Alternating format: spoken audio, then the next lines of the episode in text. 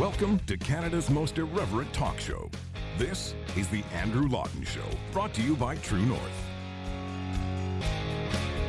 Coming up, a partisan throne speech, a pandering address to the nation, and how climate alarmists are profiting off of stoking fears of global warming. The Andrew Lawton Show starts right now. Well, our dear leader has come down from the mountaintops and addressed his people. Yes, Justin Trudeau, the Prime Minister, made his momentous address to the nation Wednesday night, just a couple of hours after Her Excellency Julie Payette delivered her speech from the throne. And you may ask, why is it that Justin Trudeau actually had to speak and give a, an address to the nation, preempting television programming and all the networks? Why would he need to do that after the throne speech? Well, that's a great question. Yeah, there's no answer to it. It's just a great question. There's no reason. And you know, anyone who was thinking that perhaps this was going to be a, a, transformative moment in Canadian politics, we were going to be addressed on a matter of national urgency, an emergency of sorts, it was absolutely nothing. It wasn't even a sales pitch directly. I guess indirectly it was. No, it was just like telling us what he's been telling us at every one of his press conferences, what Theresa Tam had told us a day earlier. And it wasn't even all that true. He talked about us being in as bad a situation as we were in April and I'm left wondering what on earth was the point of all of it? What was the point of this? We're on the brink of a fall that could be much worse than the spring. I know this isn't the news that any of us wanted to hear. And we can't change today's numbers or even tomorrow's. Those were already decided by what we did or didn't do two weeks ago. But what we can change is where we are in October and into the winter. It's all too likely we won't be gathering for Thanksgiving, but we still have a shot at Christmas. Together, we have the power to get this second wave under control. I know we can do it because we've already done it once before. In the spring, we all did our part by staying home. And this fall, we have even more tools in the toolbox. People are wearing masks. That's critical, so keep it up. We've got the COVID Alert app Take the teacher who felt fine but who tested positive after the app warned her she'd been exposed. COVID alert meant she went home instead of the classroom. It's a powerful, free tool that's easy to use and protects your privacy. So if you haven't already, download it off the App Store or Google Play. It's one more way to keep ourselves and others safe. Another is to get your flu shot this fall. Yeah, I wonder if Trudeau had just gone the whole day and hadn't reached his platitude quota, so he needed to just take some TV time so that he could start dropping all of these tired old cliches that seem to govern most of the Trudeau administration's messaging. But my goodness, the whole point of the throne speech is that the government lays out its agenda, its plans, its priorities, and you don't need to have the prime minister speaking. But he wanted to have the last word. He wanted to be the one that gets to set the tone, and it ended up being just a big old sham. Now, leading up to it, Global News had said that, you know, they had demanded assurances and received assurances from the Prime Minister's office that it wouldn't be a political speech, that they were only going to give up the network's time if it was truly a matter of national importance. And the prime minister's office, they said, agreed to that. well, the joke's on them. And I don't even fault the networks on here because ultimately they lose money by having to air uh, unadvertised uh, PR programming from the PM or from any politician. They lose out on this. So I, I don't actually think, unless the goal is that, you know, once you've tuned in for Trudeau, you'll like, you know, hang in for American Idol or, or whatever's on after. In fact, I'd rather have, you know, watched anyone on American Idol deliver an address to the nation. But the whole point is that the networks actually lose out by and large. So they're not doing this willy nilly. They're doing it because they're assured that, hey, this is something that matters. This is something important.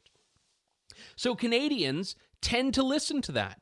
Canadians go in thinking that, all right, well, this must be important. If they're telling us we need to stop and drop and watch the television to hear what Trudeau is saying, it must be significant. And then it's absolutely nothing. At one point, uh, someone in media was calling him Prime Minister Dad, and I don't know if that was meant to be a compliment or an insult in that way but he was just trying to assure Canadians that, you know, we're going to get through this and, you know, we're all in this together and we are family and uh, any other, you know, 80s song that tends to apply. But it was absolutely meaningless and actually was a mockery of a great many things. There was an address to the nation when we were attacked in 2014 by a terrorist on Parliament Hill. There was an address to the nation in the midst of a constitutional crisis in 2008. There have been addresses to the nation at many other pivotal and critical points in Canada's history. I have gone a little while without delivering speech. Not an issue of national importance, believe it or not. Overdue for a speech is not a reason for a speech. And it proves, though, that the whole exercise right now has been pretty much an exercise in uselessness and time wasting. Even the actual throne speech itself was completely unnecessary. This was a throne speech that only came about because Justin Trudeau wanted to prorogue Parliament, not because we genuinely needed what he called a reset, but because he genuinely needed a reset. We didn't, he did. He needed to shut down the We Committee. He needed to shut down the ethics investigations. He needed to do all of that. The country actually didn't benefit from this. And if you want proof of this, just look at the fact that there was not a, a, single new policy that was really announced in the throne speech. There were revised policies, or revived policies rather, things that have been talked about previously that we kind of forgot about, like National Pharmacare. For example, Julie Payette mentioned uh, the Pharmacare plan, and I'm like, oh, yeah, I forgot the Liberals have been promising that and have done absolutely nothing on it, which, by the way, I'm okay with, and other things as well. But it did give us a sense of which priorities the government is going to take forward. And the one that really needs to be causing us to be very concerned is this. Un constat s'impose. Web giants are taking Canadians' money while imposing their own priorities. Things must change and will change. The government will act to ensure their revenue is shared more fairly with our creators and media, and will also require them to contribute to the creation, production, and distribution of our stories on screen, in lyrics, in music, and in writing. Wait, so we're in the midst of a pandemic. We have a deficit that's going to be clearing $350 billion. We have debt that's rising by the minute. We have Canadians that are out of work. We have businesses that are shuttering their doors. You say that the pandemic is priority number one, and your priority in a throne speech includes regulating the internet. That's basically what it is. When they talk about making big social media companies pay, they're talking about regulating the internet. They're talking about forcing these companies, behemoths that they are, into basically paying media companies so that Justin Trudeau can continue to buy the affection of the mainstream media. The $600 million was just one piece of it, now forcing Facebook, Google, Twitter to subsidize Postmedia, the Toronto Star, the Globe and Mail. That's all par for the course. And interestingly enough, the Toronto Star had written about it without mentioning that they have been lobbying for something along these lines. So very disingenuous. And Jesse Brown, who I, I normally don't agree with on a lot of things, but on this issue, he's fairly solid, had pointed out this juxtaposition that you read this story and you wouldn't get a sense that anyone is against this idea, that anyone is against this policy. And it really is called into question when you learn that the Star itself is specifically pushing this on its administrative side of things. So uh, the fact of the matter is that media companies love this, and Facebook can afford it, Twitter can afford it. That's the rationale behind it. But it is a way to subsidize the media, which means that the mainstream media is once again going to have a financial reason to be grateful for the government. Another part of the speech, I won't play the clip because it was just a, a, very brief mention, but Julie Payette said that the government is going to be tackling online hate. And this is something we've been covering on the show for months now because anytime this idea comes up, the government does not define what it means by hate. The government doesn't define what hate looks like. And in many respects, they've actually promised to go after social media companies if they don't get their house in order when it comes to so called hate, which again is another tool that they're using to crack down on online speech by forcing Facebook, Twitter, and Google to do the dirty work and censor their Canadian users. And these are not new policies, but I bring them up because we've started to see drips and drabs of this over the last few weeks with Steven Guilbeault and Catherine McKenna really pushing this narrative. And it seems to have been something that we can really draw a line between it and this throne speech in the sense that we're seeing these lawmakers really lay the groundwork for this, that this is going to become a, a big priority for the Trudeau government, going after online speech, regulating the internet. And whatever you may think of big tech companies, I, I, made this point with Candice Malcolm on True North Update on Wednesday. Whatever you may think of the big tech companies, none of the problems that exist there are going to get better when the Trudeau government, when the Liberal government is breathing down their neck and telling them they have to behave in certain ways and conduct themselves in certain ways. Regulation is never the answer, and certainly not when the regulation is coming from a government that does not have a respect for free speech and actually has a fundamental disrespect for free speech. So, of all the things that made it into the throne speech, this was one of them. Well, these two actually, making social media companies pay and also tackling online hate. There was also a lengthy section on tackling systemic racism, there was a section on intersectional feminism.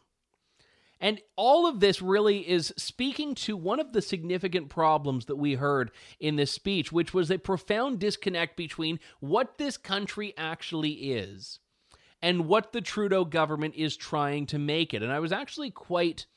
I don't want to say the word offended because that's like a hop, skip, and a jump away from triggered, but I was quite perturbed by the way that this government defines Canadian values. There was one section on Canadian values that I, I want to share with you because I feel like there is not a single thing mentioned in here that would actually be to the majority of Canadians a defining characteristic of this country and its values.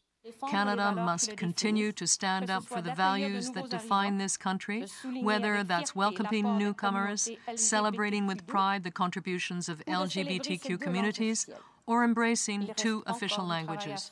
There is still work to be done, including on the road of reconciliation and in addressing systemic racism.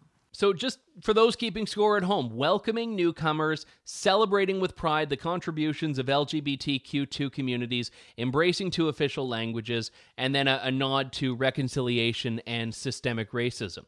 Now, welcoming is something that comes about because of Canadian values, rights for minority communities, including the LGBT community. That's again part of the Canadian value. But those are all underneath a more significant set of values, which are laid out in the Constitution the right to life, the right to liberty, the right to security.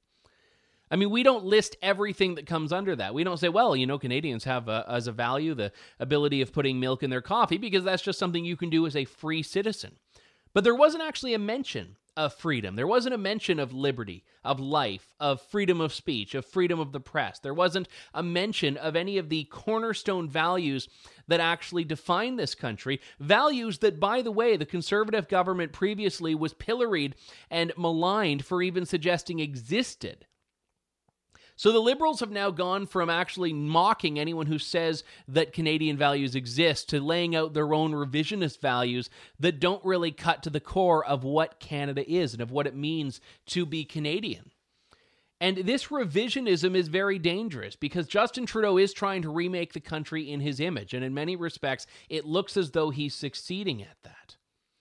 Now, the throne speech may or may not pass. We've heard the NDP may or may not support it. Jagmeet Singh says he's not impressed by it and it's empty words, but we also know that the NDP can be bought. And it's not the end of this. When the speech ended, the work is beginning on haggling and negotiating over it. The Conservatives are voting against it. It sounds like the Bloc Québécois will not be on board. But all Trudeau needs is one party. He just needs one party to go along with it, and then he's off to the races, has another mandate, at least for the time being. Remember, the NDP doesn't have any money although the conservatives have a leader with covid who's in quarantine the bloc québécois have a le- has a leader in covid quarantine as well so it would actually be a pretty great time for justin trudeau to go to the polls because his opponents are sidelined by either disease or no money or both, I guess. So that's going to be something that we keep an eye on. But as of this point, I don't think we're heading to an election. I think it's a possibility, but I wouldn't put a lot of money. I'd still put the odds against there being an election right now. But I look at this and I see that there is no regard in the Trudeau vision of Canada for liberty, for the rule of law. This is a great one. I mean, the throne speech I said earlier came about because of a desire to shirk the rule of law, to shirk the scrutiny that comes from actually having justice on a matter of unethical behavior from the government. So, where do we go from here? I was more astonished by the things that weren't in the speech than the things that were. Because the things that were were actually pretty meaningless. I said earlier, re-announcing previous policies, saying the same things we've heard time and time again, the platitudes of, you know, the middle class and those seeking to join it and all that nonsense. But what wasn't in it was any call for national unity. There was no nod to the West. There was no acknowledgement of the particular struggles and trials that right now are facing uh, people in Alberta and Saskatchewan, particularly. There was no desire to bolster the Canadian energy sector. In fact, many people would say it was the opposite when we hear buzzwords like build back better or something like that. So that's where we are now. No support for the West, which again may not be all that surprising, but at least it would show that he was wanting to go through the motions. Actually, I don't know now. I don't know if it's better to have someone who's like pretending they care about the West or just someone who's owning the fact that they do not care, couldn't even point to the West on a map, let alone identify any of the key issues facing the West. I guess probably the second one is a bit better because at least it's a bit more authentic. But it reminds us that we're in a place right now where there isn't really a, a, desire to keep the country together. There isn't really a desire or a goal to keep all of the different disparate factions of the country that are growing further and further apart, to keep them aligned and keep them on the same team, so to speak. So we also see in this a misguided set of priorities where it's more interesting to the liberals to go after the airy fairy pie in the sky pipe dreams than it is to deal with the real nitty gritty issues that are facing Canada and Canadians. And if he wants to make the pandemic job one, fine. But he's not even doing that. He says he's going to, but he's not doing it. He's instead reminding everyone about the 2 billion trees, which I remind you, not a single one has been planted. He's uh, revising all of these uh, Canadian values. And China, the greatest geopolitical threat facing Canada right now, as far as economic dominance, security dominance, as far as the origins of the coronavirus, and not a single reference to the word China. He did mention uh, the two Michaels, Michael Kovrig and Michael Spavor, but that was a, a, passing mention and again has not been accompanied, as we've seen, by any real action. Not a single mention of China. And this was a notoriously long speech, incidentally 17 pages, and not a single mention, despite being longer than most prior throne speeches, of a lot of the issues. And the whole thing is if you're going to go with a long speech, you at least better be covering things that people care about. And I didn't hear a lot of that. So we have Trudeau that has the throne speech, then plus has his own speech on top of that in prime time. And still, the questions the Canadians are asking have not been answered, which is how are we going to get through this?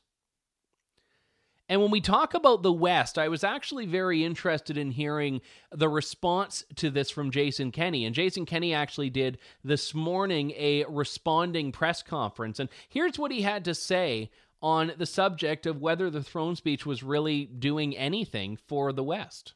Good morning, Premier. You mentioned earlier on that your disagreements with this throne speech aren't just political, that you think there's been a, an assault on federalism and a, a, number of unconstitutional policies that have been championed. My question is if the Prime Minister and the government proceed as announced in the throne speech yesterday, are there future lawsuits against them that you can anticipate based on the policies that they've proposed that you think are not constitutional? Absolutely, undoubtedly. Uh, we'll be at the Alberta Appeal Court uh, next month uh, to for uh, oral arguments on our uh, constitutional challenge of the federal No More Pipelines Law Bill C69. We are being supported in that by a number of other provinces, including Quebec. Um, we are right now, of course, as you know, carbon tax reference at the Supreme Court, where we are supported by uh, Saskatchewan, Ontario, and Quebec. Uh, and uh, I, I, can see a, if they go in the direction they articulated in yesterday's throne speech, uh, they, they, we will go to the wall to defend the Canadian Constitution. And this is, and, and this is something I've tried to uh, articulate to people in central Canada. Albertans, we're not the uh, caricature of uh, kind of inward looking provincialists. We are big Canadians. We believe in the promise of the economic union. Our province has done more than any other to advance the cause of free trade, of knocking down barriers to uh, trade and mobility within Canada. Uh, we are proud to have contributed over $600 billion net to the rest of the country when times were good here and bad elsewhere. Uh, we are proud to have helped to bring the country through the global financial crisis of a decade ago relatively unscathed. We are proud to have welcomed hundreds of thousands of Canadians who went from poverty in their home provinces to opportunity in Alberta. We are big Canadians, but that means a, a federation where the, the federal government respects how the Constitution was originally designed. And, and yesterday was a complete inversion of the original vision of the Federation with the federal government. I, I think, uh, compared to the administration of uh, Pierre Trudeau, for example, in the 1970s, that, uh, I mean, in, in terms of, of, respecting provincial jurisdiction, uh, the, the, the, first Trudeau government in the 1970s uh, was like a, a, walk in the park compared to the uh, gross interference in the exclusive jurisdiction of provinces. And I know, by the way, Andrew, um, I know a lot of this just sounds like like political science gobbledygook and legal disputes, uh, federal provincial wrangling is probably how a lot of people see it.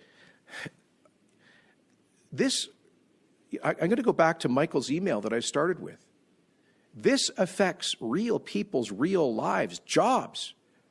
We've got three mines in Alberta right now the future of which is potentially jeopardized because the government of Canada is using Bill C 69 to interfere in our, in our constitutional jurisdiction over environmental assessment of projects of that nature.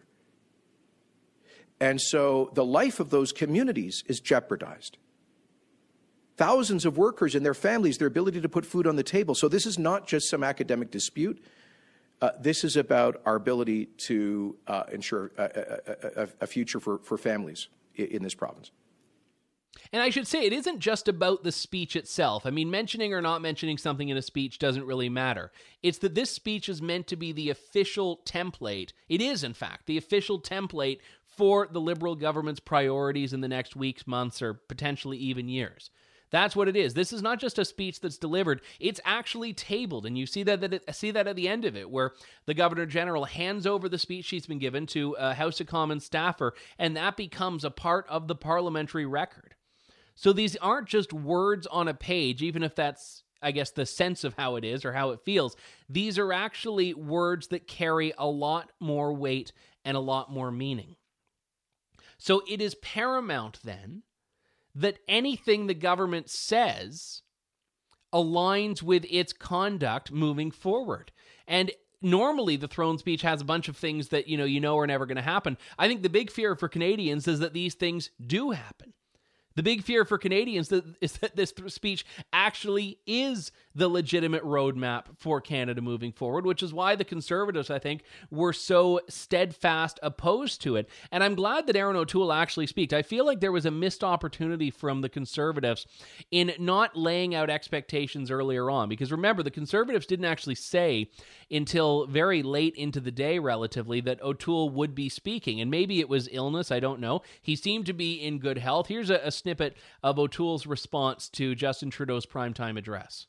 After four years of Mr. Trudeau, our country is more divided, less prosperous, and less respected on the world stage. Across this country, millions of Canadians have lost their jobs. Many fear losing their homes, and too many have lost hope. Mr. Trudeau says we're all in this together, but Canada has never been more divided. Today, Mr. Trudeau told millions of Canadians that building back better doesn't include their family. I believe we need to build back stronger as a country. We must be more resilient and self reliant for the future. The pandemic showed we can only count on ourselves in a crisis. We need to be more nimble and community focused. We need to be working together to support one another and protect the vulnerable. Now, he was, of course, criticized by all the liberal partisans on Twitter for being, you know, too partisan and all that and too political. But I guess the best defense is that, you know, he assumed that Trudeau was going to be political, which I guess he kind of was. And also, he never promised he wouldn't be. I mean, he's speaking as the leader of the official opposition. His job in that context is to oppose Trudeau. But at least he didn't pretend that it was going to be this apolitical, nationally unifying message like Justin Trudeau did. So that was a, a big one, I think, for him. And, and that was really his coming out party to the country in many cases. For those who didn't see him when he took office after winning the leadership that night, this was his introduction to Canadians with more eyes on him than he's probably ever had in his political career. So uh, it's tough to say what the public perception of him is going to be but I thought it was a very good opportunity for him, and, and he did rise to the moment like I said, I wish that he had have said earlier on, committed, yes, I'm going to be speaking, instead of leaving people in the lurch as to wondering. But I mean, like I said, there may have been medical reasons for that. Erin O'Toole and his wife now have uh, COVID 19. Their kids, it sounds like, have still tested negative, although all of them eventually got their test. They had to, like, you know, drive around Ottawa for a bit, but they eventually got their test. And uh, yeah, I mean, it's good timing. I, I, hear all the conspiracy theorists or see them on Twitter saying, oh, you know, it's uh, funny that Erin O'Toole and Yves Francois Blanchet have COVID the week of the throne speech. I don't know what that conspiracy is actually about because certainly it doesn't help Erin O'Toole to be sidelined at a pretty good moment for him. Same as Yves Francois Blanchet. So unless I don't know if the the conspiracy is that they're pretending to have COVID or that Justin Trudeau gave them COVID, which I I don't want to know how it happened. In any case, we've got to take a break. When we come back, my interview with actor Kevin Sorbo, starring in Climate Hustle 2, premiering tonight. That's all coming up next on the Andrew Lawton Show. Stay tuned. You're tuned in to the Andrew Lawton Show. Are they trying to control the climate or are they trying to control you? That's one of the questions put forth by Climate Hustle 2, a movie coming out on Thursday looking at the rise of the climate monarchy. The host of the film is Hercules himself, actor, director, and certainly Hollywood renegade Kevin Sorbo, who joins me on the line now. Kevin, good to talk to you. Thanks very much for coming on today. Hollywood renegade, but not by choice. Yeah, it's good to be here. Thanks for having me on. So this must be for you. Like if there was ever a chance of you getting back in the good graces of a lot of your former colleagues in Hollywood, that's gone with this movie, right? Oh, uh, yeah. I mean, these guys called me up. I, mean, I, I, I ended up being on camera with it and I narrate it, but I was I was brought on after all of it was put together and I certainly knew about Climate Hustle One. So they approached me. I said, I said, yeah, you just want to endear me more to Hollywood, don't you? so, but you know, I'm a, I'm a guy that I always look at both sides of the story, and I don't understand why we're so one-sided with the whole thing with the climate change, global warming thing. Um, I learned a lot by watching this thing, you know, because I watched it before I narrated it, and uh, you know, it, it, didn't shock me. I've heard enough uh, arguments from the other side as well, but uh, you know, the mainstream media in America, you know, they they plug just the one thing all the time, and there's no room. They scream for tolerance, but they have none. It's a one-way street, you know. Yeah, and I'm glad you brought that up because one of the great things from a, a, narrative perspective, and if you're going to explore this subject in a film about the global warming divide, is that it isn't just a scientific discussion anymore. I, I'd say arguably we'd all be better off if it were, but now it's become something about financial corruption, about media bias, about Hollywood hypocrisy, about all of these other things. And, and I understand that all of those are to some extent explored in Climate Hustle 2. They are. They did a great job with it. You know, you get you get a lot of guys that are very knowledgeable, a lot more smarter than I am, and uh, scientists. Here's the thing. I've known this ever since I've been talking about. I mean, global warming. I've heard about this even in the '90s. They were saying by the year 2000, the coastlines of you know Florida and, and California would be gone. Um, well, here we are 20 years later. It's you know it, it, it ain't going to happen. But um, I just I, I, look at this and, and I said, why don't we just take a look at the other side just for one time, guys? I mean, talk about the ice caps. The ice caps are doing great. The polar bears are doing fine, but it comes down to issue now where it's like the abortion issue. It doesn't really necessarily have to do with anything other than anger and hate now, and it's just so divisive. And I know you guys have seen America in our cities down here right now with these Antifa uh, thugs run around destroying public property, private property, hurting people, killing people. I mean, it's it's just gotten absolutely crazy down here. Yeah, it has. And and you know, this issue is one that and I'm glad you mentioned earlier on about having a debate and hearing both sides because this issue is one where people don't even want to engage in a dialogue about it. I, I know there have been a number of issues where films that have tackled the subject to some extent before can't even find a theater that will let them play, even with a private booking, yeah. because people are so terrified of having a debate. So how do you break through that? And how do you say, hey, listen, we're all about free speech here. We want to have the discussion and then at the end of it make up your mind about what you think.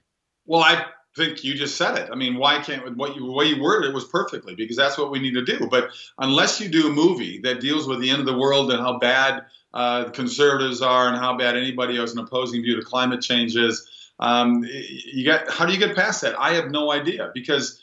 Um, Climate Hustle, the first one, has already been taken off Amazon now. It stayed there for a long time, but now that's even been taken away. Uh, I get I'm totally um, shadow banned on Facebook and, and Twitter. Uh, I'm not getting near the following I had before. I mean, it shows how many people I have, but it's not out there anymore because, and they've told me they've banned me a number of times hmm. when I post things like, "Hey, what do you think about this article I found?" And then it's just an article saying, "Well, the, here here's some interesting stories to look at and interesting facts, so-called, from the other side." and uh, I get I get I get blocked. I mean, it's it's weird what's going on right now, but it's pretty blatant, and the hypocrisy, as I, I'm trying to say, hypocrisy is pretty blatant. Oh yeah, we've seen this time and time again. Leo DiCaprio takes his private jet to a place yeah. to get off to give a speech about how we all need to do with less. Uh, Joaquin Phoenix a few months ago took uh, you know a first class plane ticket to D.C. gets off and says you know we should all give up meat because of the climate. And I have to wonder, do these people like just not care about their hypocrisy, or do they genuinely not realize it? Um, I think they realize it, but I also think they realize uh, if they want to keep working in Hollywood, they better abide by the, uh, the, the quid pro quo out there right now. You you better say this, or you're going to hurt your career. I certainly hurt my career. Ten years ago, I, I got tired of the hypocrisy, and I started, you know, being more vocal about it. My wife warned me, and she was right. I mean, my agent of many years that made a lot of money off Hercules and Andromeda off of me and other things said goodbye, can't book you anymore. So if it wasn't for independent movies, I wouldn't have a career anymore. But I just got tired of it. It's just like this is absolutely ridiculous that these people get away with what they get away with. But um, it's it's it's just strange. I just there's so like I said, there's so much hate, there's so much anger out there right now. Uh, how do you how do you how do you lighten that load? How do you make that mm-hmm. stuff go away? I have no idea, but I'm not going to stop. They're not going to silence me. I'm not. I don't think I'm, I'm being ridiculous. I think I post a lot of facts out there, but the facts and the truth are something that is kryptonite to these people. When you mention that they all think this is their meal ticket to stay in Hollywood, are you saying that a lot of them you don't think are actually true believers or even concerned with the issue? They just realize this is where I have to be to continue to work in this industry now? Yeah, I know some. I'm not going to name names because it's not my place to do it. But um, yeah, it's definitely that way. There's a lot of people uh, out there in Hollywood that will vote for Trump, but they'll never say it. They'll, you know, they'll vote not even for Trump. They'll vote. They'll vote for a Republican over what's going mm-hmm. on in the Democrats right now. You look at all the major cities in America right now with all these riots are going on, the BLM movement, all that. It's all Democrat-run cities. And I, it um, blows my mind that people keep voting these people back in when they're destroying people's lives and their businesses right now. But um, my brain just went fog for a second. I got to get Climate Hustle 2 dot com. That's where people can get information. Climatehustle2.com. And I better say it, or they'll get mad at me for not letting people. know. Don't worry, we'll have the uh, we'll have a bar up on the screen as well, so uh, we won't blame you if uh, I end up taking us off track there. But let me actually ask you what drew you to the movie, because I know you did mention that you like to hear all sides. But is this an issue that you've been interested in for a while, or was it one that really has come about more recently? I've been interested forever. I mean, because it's always out there. I'm a guy that watches the news. Look, I'll watch the BBC, I'll watch CNN, I'll watch Fox, and it's interesting on the same uh, whatever they're talking about. If it's if it's the same subject, how different they view the subject. So uh, it's worse than you know the three sides of a story. Yours, mine, the cold hard truth. I, I, think there's multiple things. It's like multiple news. Like we have to have multiple genders now. So uh, it's it's uh, some, it's not near and dear to my heart, but I kind of laugh at what's going on. I remember when that big that Valdez, that big spill we had up in. Oh, um, oh yeah, the Exxon, yeah. Yeah, the Exxon thing. And you know, one of the actors got on Johnny Carson's show goes, "This is going to take hundred years before it gets back to normal." Well, it got back to normal a lot quicker than it's ever been. I mean, Mother Nature is much more strong than the rest of the world, and I'm not against green. You know, you want electric cars? Yeah, why not? I'm not opposed to that because it's created a lot of jobs too, but it's created a lot of corruption on on the other side. So um, I just get tired of people using this as a weapon. Uh, to take away tax dollars that could be going to something that's far more important than worrying about one degree in the temperature over the last year, you know, hundred years. Yeah, and that's where it gets back to the tagline of the movie, which is the control aspect, because there are a lot yeah. of things, and we see this especially in Canada, of course, where the oil sector is huge, where the free market is doing a lot of the things to greenify on their own. And then you get, on the other hand, people like Alexandria Ocasio Cortez and other politicians and some of your uh, former colleagues in Hollywood that are saying, you know what, we need to uh, control this, control that. The world's going to end in 12 years, eight years. And I think eventually it's probably going to be before this interview ends that the world is going to end by one prediction or another. And, and it is very much about control.